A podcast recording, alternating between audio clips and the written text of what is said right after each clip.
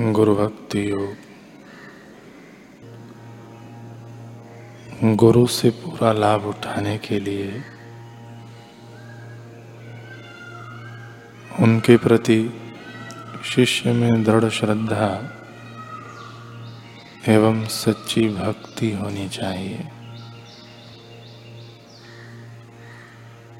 शिष्य गुरु के प्रति जितनी मात्रा में भक्ति भाव होगा, उतनी मात्रा में उसे फल की प्राप्ति होगी। केवल आध्यात्मिक गुरु ही मार्ग दिखाकर शिष्य को प्रभु से मिला सकते हैं। गुरु मनुष्य के रूप में साक्षात ईश्वर ही है।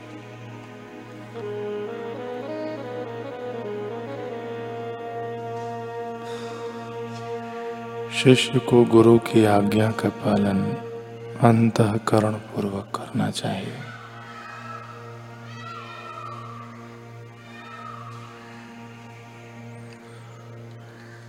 गुरु के द्वारा निर्दिष्ट पद्धति कभी कभी शिष्य की रुचि को तत्काल अनुकूल न भी हो, फिर भी उसे श्रद्धा रखना चाहिए। कि वह उसके हित के लिए ही है, लाभदायक ही है। गुरु मिलने से जो लाभ होते हैं, और जो मानसिक शांति का अनुभव होता है, वह असीम होता है। अपनी सर्वोच्च दिव्य प्रकृति का भान होते हुए भी भगवान श्री कृष्ण ने अपने गुरु सांदीपनी के कैसी सेवा की और उनके पास अभ्यास किया, यह तो आप जानते ही हैं।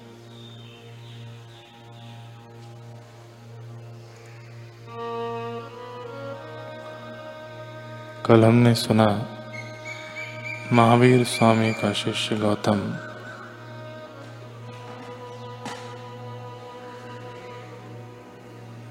जिन पाँच लोगों को ज्ञान उपदेश देकर लाया था।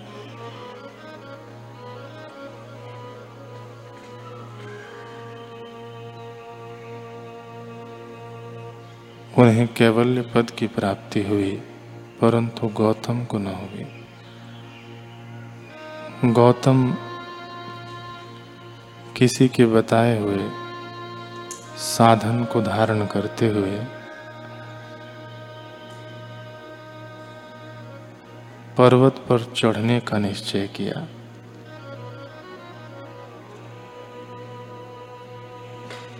ताकि उसे कैवल्य पद की वहाँ प्राप्ति हो। सुना था कि वह पर्वत पर चढ़ने पर उस पद की प्राप्ति हो जाती है।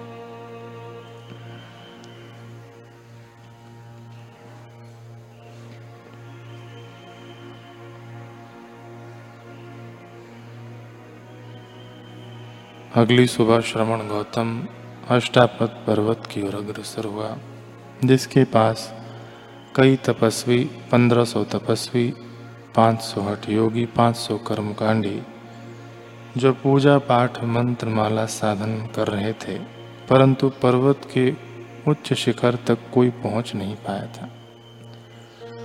परंतु महावीर स्वामी के पट्टन पट्टगणधर गौतम कहाँ रुकने वाले थे? अपने संकल्प वेग पर सवार वे पर्वत चलकर नहीं, मानो पंख लगाकर उड़कर पार करने लगे। मार्ग में जो तापसी अटके पड़े थे, वे बौराई आँखों से उन्हें देख रहे थे। एक महोज्वल देव पुरुष की भांति गौतम द्रुत गति से उनके सामने से गुजर गए। जल्द ही अष्टापद पर्वत के शिखर पर उन्होंने अपना कदम धरा। वहाँ स्थापित तीर्थंकरों के दिव्य बिंबों को नमन किया, पूरी रात्रि शिखर पर एकांतवास किया, फिर प्रातःकाल वे पर्वत की तलहटी में उतर आए। अब यहाँ का दृश्य अनपेक्षित था। पंद्रह सौ तापसी साधु हाथ जोड़े विनीत भाव से खड़े थे। उन्होंने गौतम के समक्ष सामूहिक प्रार्थना की कि हे महामानव, आपने इस महागिरी अष्टापद पर विजय कैसे पाई? हमें भी उस परम ज्ञान की दीक्षा दीजिए। श्रवण गौतम ने उन्हें ऊर्जावान सत्संग सुनाना शुरू किया कि हे तपस्वी गणों ब्रह्म ज्ञान की साधना परम साधना है। मेरे गुरुदेव महावीर स्वामी ने मुझे वही सम्यक ज्ञान दिया है। इस आत्मज्ञान द्वारा साधक सहज ही असाध्य लक्ष्यों को साध लेता है। रिद्धि सिद्धियाँ उसकी चरण चेरियाँ हो जाती हैं। आदि आदि। पंद्रह सौ तापसी साधुओं ने समवेत स्वर में निवेदन किया कि हे भंते हमें भी महातीर्थंकर महावीर के सम्यक ज्ञान में दीक्षित करो।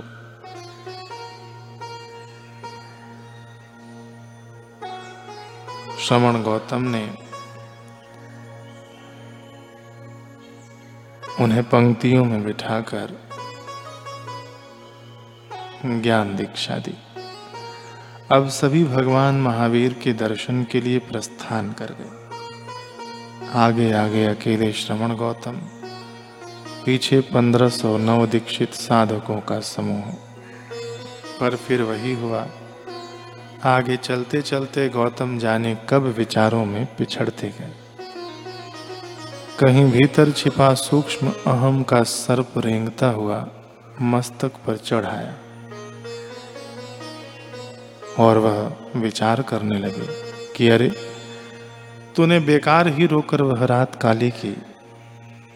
तो किसी से कम थोड़े है। देखा, कैसे उस दुर्जय पहाड़ को तू कुछ कदमों में ही लांग गया। पंद्रह सौ हठी तपस्वी तेरा मुँह ताकते रह गए। ये ऐसे प्रभावित हुए कि तेरे पद चिन्हों का अनुसरण कर पीछे पीछे चल रहे हैं। गौतम पुनः भूल गए। कुछ ही दिन पहले गुरु ने जो आध्यात्मिक थप्पड़ मारा था, उसकी चोट पर उन्होंने अपने अहंकारी सयानेपन की फिर से मलहम लगा दी। अगर उस चोट को हरा रखते, उससे उठते दर्द से सीख लेते सीख लेते रहते और स्वयं पर काम करते तो गुरु का उद्देश्य पूरा हो जाता।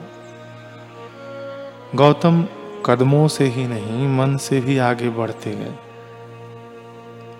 पर अब तो पीछे चलने वालों की आगे आने की बारी थी। जैन इतिहास बताता है कि चलते चलते इन पंद्रह सौ तपस्वियों में शून्य गहराता गया। मन की सब सत्ता लुप्त हो गई। गुरु का संकल्प कहो या गुरु की लीला कहो। सभी महावीरमय हो गए, गुरुमय हो गए। रास्ते में और फिर वह पारलौकिक मुहूर्त आया। दूर से ही महावीर स्वामी के चैत्य को देखकर वे पंद्रह सौ शिष्य कैवल्य अवस्था को पा गए। उनके समक्ष खड़े होते ही। चूँकि गौतम भूल गए थे, इसलिए गुरु दरबार ने उनके लिए वही दृश्य संजो कर रखा था। गौतम ने पंद्रह सौ तपस्वियों के संग श्री मंडप में प्रवेश किया। उनके सीने में फुलाव स्पष्ट था। गर्भोक्त स्वर में उन्होंने आवाहन किया कि हे नव दीक्षित भाग्यवानों, ये हैं हमारे गुरुदेव महावीर स्वामी। इनके श्री चरणों में वंदन करो। उधर से महावीर स्वामी का दिव्य स्वर पुनः हो गया। ठहरो। हे आयुष्यमान गौतम, तुम्हें बताया था हमने, केवली दूसरे केवली की वंदना नहीं करते। ये पंद्रह सौ तपस्वी अरहंत हो गए हैं, पूर्णता को पा चुके हैं।